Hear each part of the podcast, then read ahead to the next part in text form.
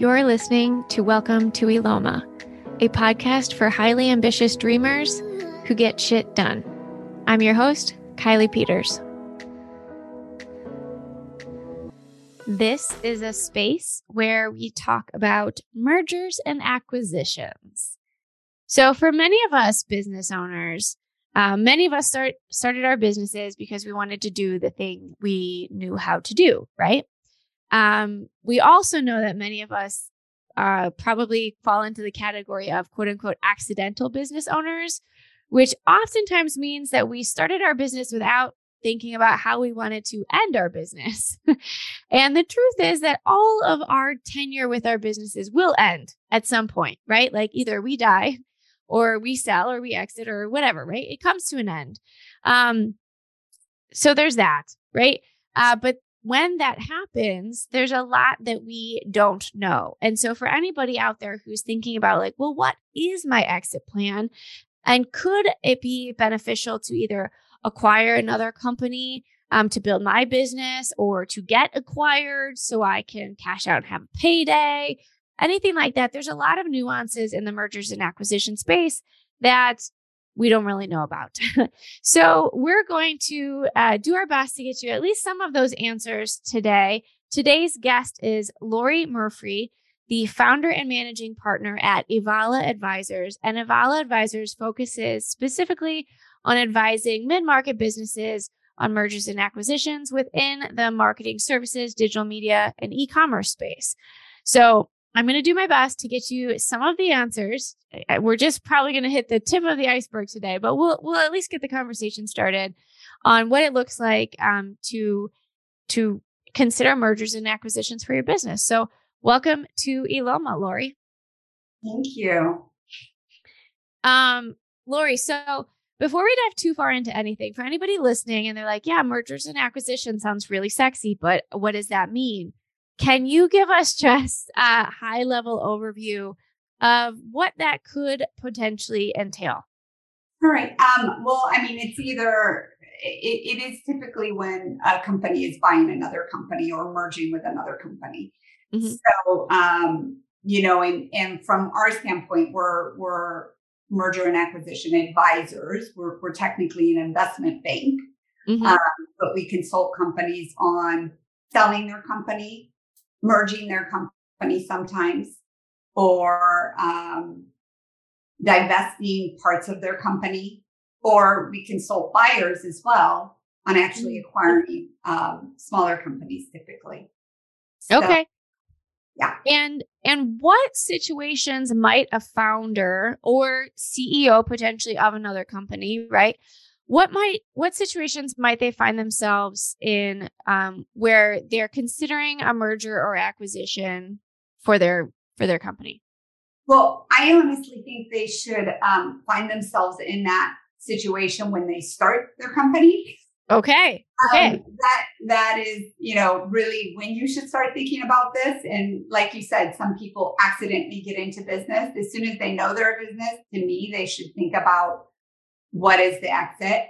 And yeah. maybe it's 20 years down the line, but sure. they, they, should think about it like it's in five years. Um, because, you know, you have to think about preparing with growth, with, um, you know, the right financial profile. Um, you have to think about it through, you know, what you're doing, what strategically fits. And I, and the reason I say that is because if you think about it from the start, your company typically does better, regardless if you want to exit or not. Because can you, yeah, go ahead. I was going to say, can you elaborate on that? Yeah. if you're preparing from day one, oh, I want to exit my business, you're thinking about growth. You're thinking about what you're doing strategically different than other people because obviously, if, if a buyer is looking at you, they're not looking at you always just because you do exactly what they do. And yeah. if you can differentiate yourself, then obviously you're going to be able to sell yourself better and grow faster. And then from a financial management standpoint, you know, if you're thinking about it, depending on the industry you're in, but if you're in marketing services, you shouldn't be thinking, you know, you got to think about how are you going to invest so that you can get that payback, meaning the EBITDA, the cash flow. Mm-hmm. And so if you're thinking about all those things and putting everything in order, your company's going to be growing. And you may never want to exit, but because you're thinking about it, you're actually bringing home a lot of money to yourself. Yeah. So to me, the situation is the minute you open your doors and the minute you start selling something, you should be thinking, how do I exit? Regardless if you ever want to exit. Interesting. Yeah. Yeah. I, I love that perspective because you're right. Like some mm-hmm. people out there and even anyone listening might be thinking, well, like I hear what you're saying, but I love my business and I never want to, like, I want it to be a lifestyle business. But I love what you're saying and saying that um, even if your mindset shifts, to what a potential exit would look like, you end up still benefiting because you're building it as if it could potentially be up for sale at some point. And what usually happens when people say it's a lifestyle business and I, I never want to sell is they go for 20 years and they eventually have to retire. Maybe something horrible happens. Maybe they just want to spend something, you know, some time with their kids, whatever it is. But what's happened is they then come to an advisor and their and their revenue is completely flat. It's not grown. Even if they're making two or three million bottom line every year, it's still not grown. Mm-hmm. And so they come in thinking they're going to exit and they're going to get this big amount of money, and they don't because somebody's looking for future growth. And if they don't see that you've ever grown or that you've grown the first couple of years and then you were flat the whole time after, mm-hmm even if you have a great business, it's it makes it harder to sell. Okay. So, oh, go ahead. Yeah, no. So that that's one of the things of you know even if you're a lifestyle business, right? You, if you think that, then you have to think, okay, I'm never going to get that amount. Sure. You know, I'm going to shut down or you know do a, a um, uh, ESOP where your employees buy it that's one way to get out. We don't advise on ESOPs, but you can do an ESOP. But there are benefits and and and um, challenges to that, right? Yeah. Company with with with debt, basically. Yeah. Um. Okay. So you you're uh touching on right now, like what your EBITDA cash flow growth looks like, even if you want to quote unquote keep it a lifestyle business, you never want to sell, right? So, what are some other things that founders should be thinking about when it comes to okay, so maybe I don't know what I want to do. Maybe it is a lifestyle, maybe I do want to sell. But what is the time frame and what are the key things people need to think about in terms of preparing their business so it can be an attractive opportunity for acquisition? Yeah. So there's a couple of things um, with that. And there's attractive opportunity and there's also just being prepared. Um, sure. And so, and I think, you know, I do think if you were to think of it five years out, it's the best time to think of it. Um, if you're three years out, that's okay. And the reason being is I always tell people don't only talk to me, talk to advisors ahead of time. Don't say, I'm not ready. I, I, am going to talk to you when I'm ready. Talk to them ahead of time because they will start giving you advice, but also mm. talk to wealth advisors because mm. wealth advisors will set you up in a tax area that allows you to sell your business and not have 50% of it go to the government, right? Or mm-hmm. 30 or whatever, right? Which is a huge thing if you think of all of these things ahead of time. Yeah. And the other thing is, is you want to think about your clients. Like if you have one big client, a client concentration, anything over 20% really is a mm-hmm. client concentration. And so if you have one client that is the majority of your revenue, that's a red flag for anybody who's trying to acquire you. And yeah. it's it's a hard one to get over because if you lose that client, whole business is gone. Yeah. Um, and so that's huge.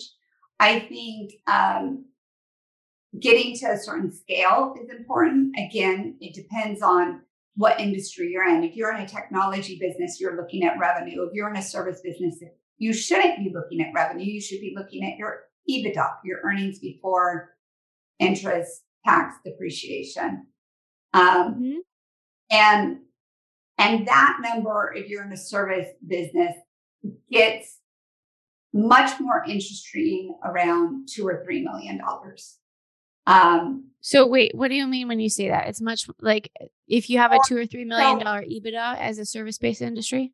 Yes, because okay. there are a lot of service companies that have 500,000, even up to a million. There's like, you know, 80% of them, right? Or smaller. So mm-hmm. the thing is, is you want to get into a bracket that is not as prominent, right? You want to be different. And Got it. differentiation comes from your services. It comes from the technology you use and how te- technologically enabled you are. It also comes from your your actual numbers, right? That's a mm-hmm. different mm-hmm. factor that I don't think a lot of people think about. Yeah. Um, and, and it comes from culture and it comes from, you know, the people. But a lot of people will say we're different because of our culture. And so you know, as a buyer, they talk to 50 people, maybe, maybe 300 people in a year. I mean, easily, right? Mm-hmm.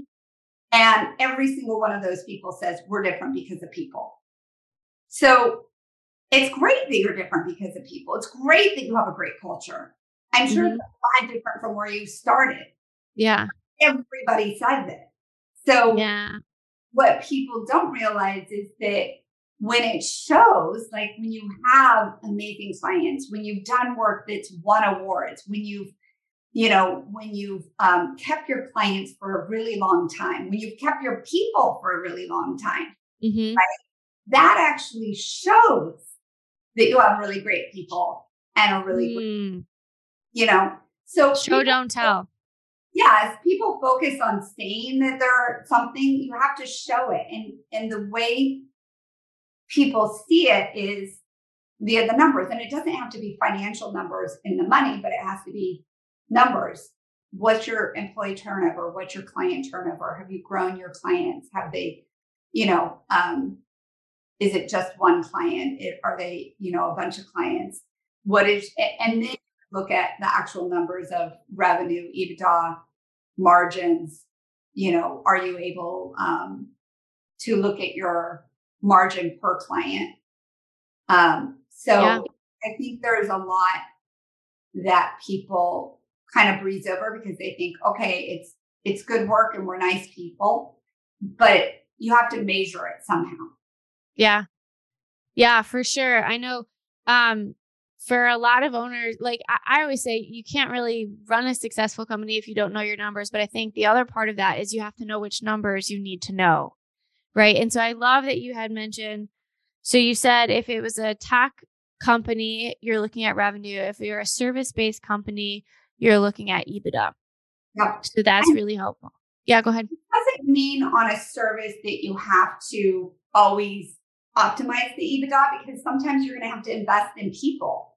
But yeah, you got to sure. know when you're going to invest, right? Because if you are going to sell, you don't want to invest that year that you're you're selling because your EBITDA will drop. Yeah, for sure. So I've heard um that like that the three years leading up. So I hear you like plan plan from day one. Five years out, you're probably in good shape. Three years out is like really when you want to make sure you're, you know, whatever. Um, what are the key things that you want to make sure you're doing or not doing in those three years leading up to a potential merger acquisition? um, to make sure like your financials are looking healthier? Like, what are the, you know, in that three year window leading up to the the big day? What's really important? I would say before you hit the three mark year mark, make sure all of your legal is in place. Okay. With whatever you need on the tax benefit side. Work with the wealth mm. and the lawyer before three years because there's at three years when somebody acquires you, it has to be all of those things have to be in place for three years at least to get the benefits. A minimum of three years. Yeah. So you have yeah. to do it before the three years for that part of it. So Are you talking about like C corps and stuff, like capital gains tax? Capital gains, but there's also putting your um, assets in a trust, for instance. Ah, okay. There's there's and I won't because that, I don't do that part of it, but there are many wealth advisors that do do that part of it. Okay. And it's a really important part. And you, your assets have to be in a trust for three years in order to be able to sell it within the trust and not pay all of your taxes at once. Ah, Yeah, exactly. So there's I see. there's a lot more that is not my, you know, that's not my forte, but that's why I tell people talk to a wealth advisor first. Yeah. Because they can if it's more than three years out.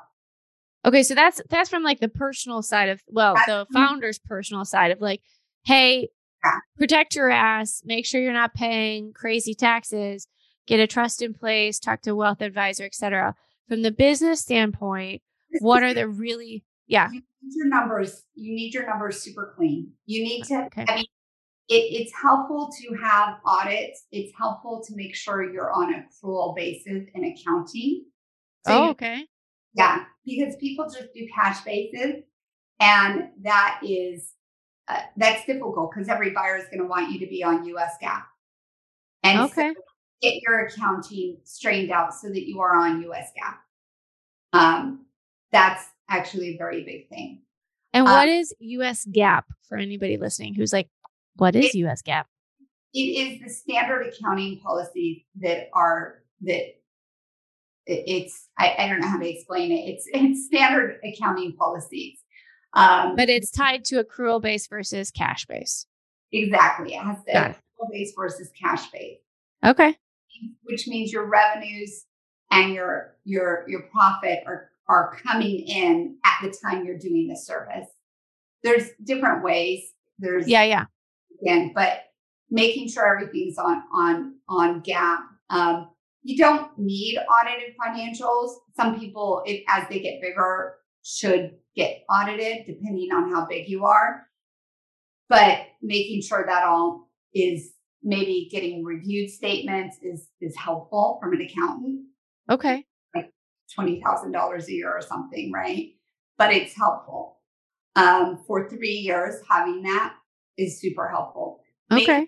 sure that you're you have the right employees and you're going on the right strategic direction for three years out because a lot of times you're thinking about it and then you have to switch and you're always going to have to switch a little bit but you really the three years before a sale you don't want to have to switch because that means your your your revenue and everything in your business is going to do a little roller coaster you want Yeah.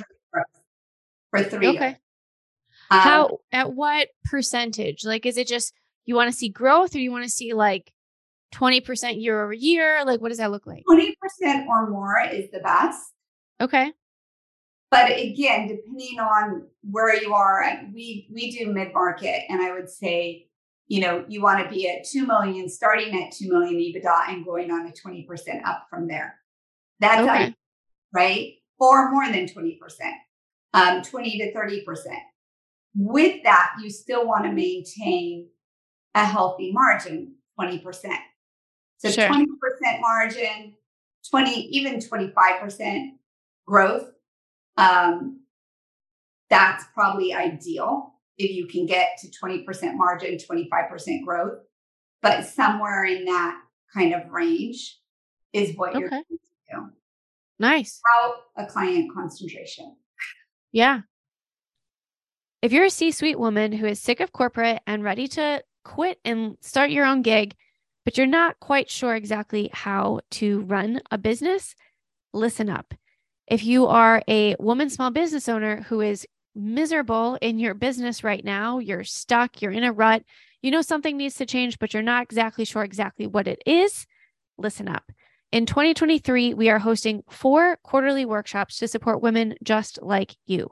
I will be joined by a sales strategist, a tax strategist, and an accountant. And together, we'll help you find your why, build a business strategy that makes your life goals come true, and get comfortable with the most uncomfortable parts of running your business. Learn more at rixworkshops.com. That's R I X workshops.com. Seats are limited as these are intimate workshops, and check them out because these are truly going to change the game and help you build the life that you desire. Just to, because I know so many uh, service based entities are also looking at uh, passive revenue um, to kind of supplement that. Would you say that that's the that would be similar if you had like a passive revenue, like a membership or digital downloads or anything like that? People love that. Yeah. Okay. Having any kind of recurring revenue, I think, is a great way to supplement it, and it also increases your margins. Yeah, for sure. And and it also shows sometimes reliance on technology being tech enabled, which is and that's good. Very good. Okay. Because if you're integrating it in, that means you're a tech enabled business versus just the service business. Mm. If you're utilizing something, hopefully, that other people aren't, perhaps it's a little bit of a differentiator. It's not, I would say it's not as much as of a differentiator these days because most people are tech enabled. Yeah. And a lot of investors, or um, if you're looking at private equity or a lot of people are looking at when they look at an acquisition, they're basically saying it's a standard. It's not even a, yeah, we're going to give you more value. It's you have to have some kind of technology to step well. up to the plate.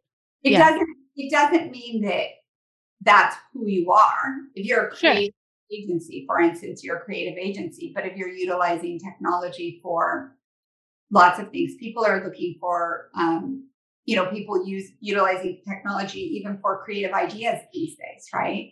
Yeah. Interesting. Yeah. Okay. Okay. I'm taking lots of notes over here. Um, this is all fascinating. Now, let me flip the script a little bit. So, if somebody is like, all right, I'm looking to grow, I want to acquire a company, um, what are, well, or maybe, maybe it's both sides. Um, what are the red flags to look like to look for? Sorry, to look for if you are looking to sell and you are looking to buy. I think we've probably talked about some red flags to buy, but red flags, you know, is somebody's looking to sell their business and they get excited, right? But there's always those red flags. Like, what are some of the biggest ones, maybe on both sides? Yeah. Well, I mean, I think, you know, the buyer will be looking for it and the seller has to watch out for it. One of the biggest ones that people don't think about is employee turnover. That's yeah. um, and and they say they have a great culture, and then you look and you see that 30% of the people have left. And they say it's because of money or whatever. But I, I, I can tell you, I know agencies that keep their employees that pay them less than industry standard. So it can't just be because of money, right? Um, yeah. It is sometimes, but not it's that high. Um, yeah. So that's one. Um, client turnover is the other. Um, typically, you know, you might lose 20% of your clients. Keep keep more than that. Try mm-hmm. not to lose 20%. Year so over year. Yeah. Turnover of clients and turnover of employees is huge. Um, and some people get in because they're great. You know, I find that business owners are typically very charismatic and they're they're they're typically very good business development people. Mm-hmm. And so they're constantly out there doing the BD, which is great. And they can show this growth. But then when a buyer gets in and looks at, oh, but have you kept these clients? And they yeah. And it's just constantly churning. It's like, well, what happens when the owner leaves? Yep, that's a good call. They, yeah, you have to be able to get them in the door and then keep them. And then keep them. So yeah. I, I think those are probably two of the biggest red flags. The other one is if somebody hasn't told you something. Um, we had deals when when I was on the buy side where the seller forgot to mention that he had gone bankrupt twice before. Oh, we found one, and he told us. Oh, oh wow! It was important because it doesn't have to do with this company, but it was he went bankrupt. And then we found another even after that, and we forgave him for the first one. Tell wow, you have to share everything, and I think people are people are scared to share their financials and scared to share. Yeah. But the truth is, is once that NDA is in place, a buyer cannot do anything with that information. They're not going to go out and say, "Oh, so and so has this much revenue." Share. Yeah, true. Yeah.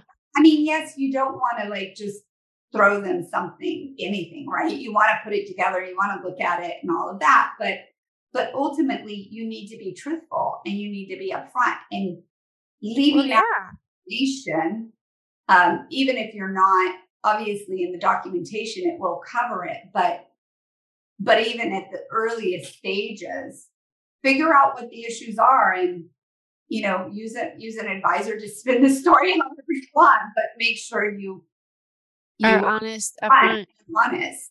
Yeah. Yeah. I mean, that makes a ton of sense. This is a huge that's a huge transaction and one built a lot on trust. And so if you wow, I didn't tell you I went bankrupt twice. Not once, but twice. Wow. After the second one, we gave up and cut them Yeah. off. I would be like, I don't think Yeah. this is the right fit. it, it unfortunately it happens all the time and i think i think as a seller a seller is always like well what, why are they asking me for all of this and this is it's really hard work it's a lot of stuff even if you Oh have yeah. an advisor we can't get everything for you sometimes i think you know if you don't have somebody in house that's doing it you should hire outside help spend the money because it's going to help you you have to continue on your business but you still Yeah. it takes a, a ton of time. And so, but they have to also, the seller has to realize that the buyer has to ask these questions because sure. they may be the honest, most wonderful people in the world. The buyer has had many experiences where they thought they were the most wonderful person in the world and they left out things like, you know, bankruptcy, right? And, um, and so, you know, I, I think from from the seller standpoint, I guess red flags on the buyer is making sure they have enough cash, making sure the buyer has enough cash Mm, is important. Yeah. Um, and and if they don't have the cash in house, what is their debt facility? And looking at that, it shouldn't kill a deal, but you know that that that's probably the biggest one. okay. And then making sure they like them. Don't sell to somebody you don't like. I mean, you're going to be miserable. You're never going to make the earn out. If you can't stand the people, just say no. Just don't do it. Yeah. Um, and you know, it's a hard. Um, it you know, I think even as an advisor, we always we you know we might meet a buyer and think they're great, but our client will meet them and say we hate them, right? And you know, I think there's a certain part about being open minded because the buyer will always be focused on the numbers, whereas the seller may not be. And they may say, yeah, but they have to like us because of so many other things. But again, the, it, it's a business, they're running a business, right? Yeah. You have to be somewhat open minded and realize some of it is about that. But on the other end, you have to make sure that the other parts, the buyer also is asking about culture, people, Yeah. so really into and understanding like what the seller does. Um, because sometimes the, you know, they don't they don't actually understand. Um so Yeah. That's yeah. So you want to make sure the buyer understands it a little bit. Um, otherwise, you know, it could be a world of hurt once you get in there. Yeah, for sure. I mean, I know even just on a small scale, there there can be a real breakdown in communication sometimes on what XYZ means to actually execute against it. Um Lori, uh, when we're talking about mergers and acquisition deals, uh, I know we've talked about five years, we've talked about the three years. How long does it typically take for a deal to complete from start to finish? I mean, it's it honestly really varies. Um, most people will say seven to nine months. Um, Okay.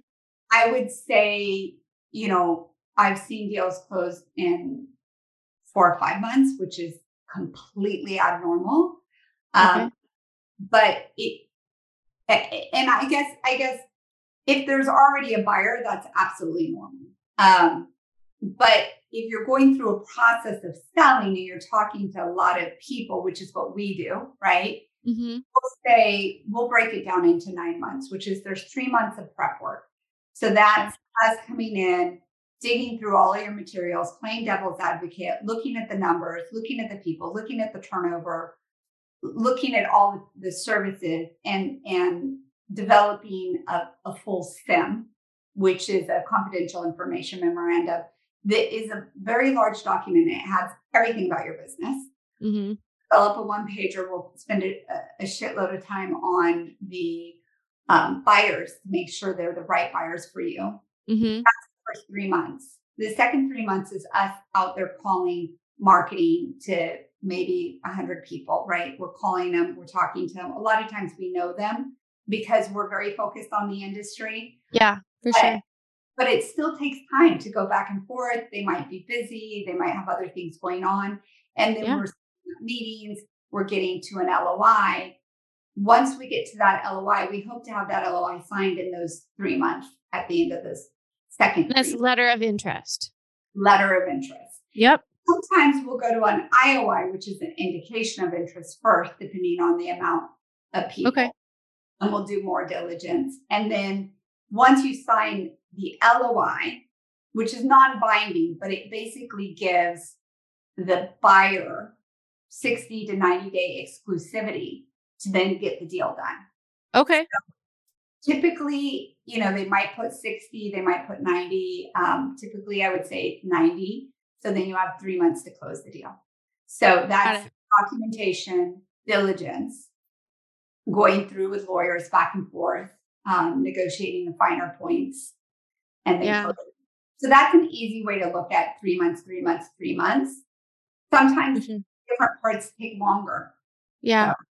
So. Okay. Okay. Well, good. Good to know for anybody out there who's considering it. To all my women small business owners providing professional business services, I am thrilled to introduce the 100 Collective. The 100 Collective is a directory and membership for women just like you, designed by women just like you. Our goal is to help owners build stronger businesses and help 1 million women build more financially free and fulfilling lives by leveraging our collective network. We created the 100 Collective to make it easy to find women small business owners to work with and hold a safe and supportive environment to thrive within. Memberships start as low as $9 per month, or you can join the directory for free today at the100co.com. As we wrapped up here, you know, I think the work you do is so fascinating. And, um, you know, as I've spent my, my career in the creative space, I love that you've carved this out as a niche for yourself. Um, for you, and feel free to answer this for you as a human or you as part of your company, right? Um, what impact do you want to make on the world or what legacy do you want to leave? No, well, um, we want to change the reputation of investment banking. We want to let everybody know that uh, you can be a really good person. It can be-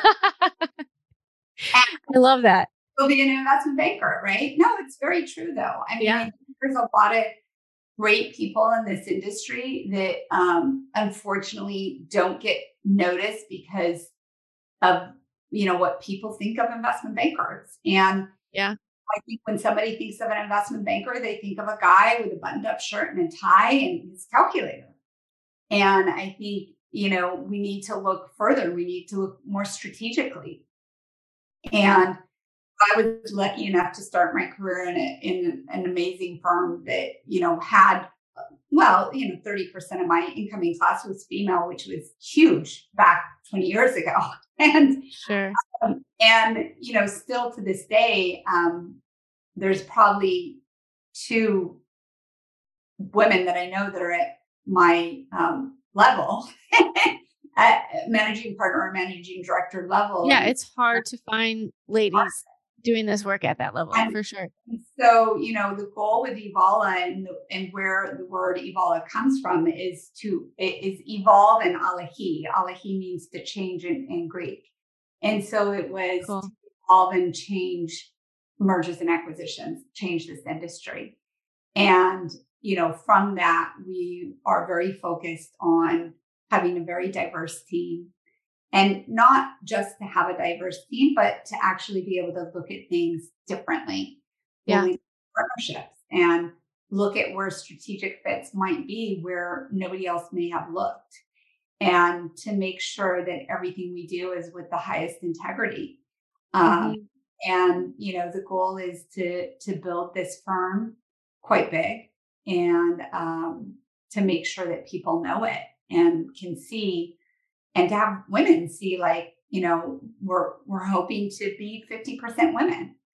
Um amazing. you know we have you know gen- different gender identity different race um different nationalities.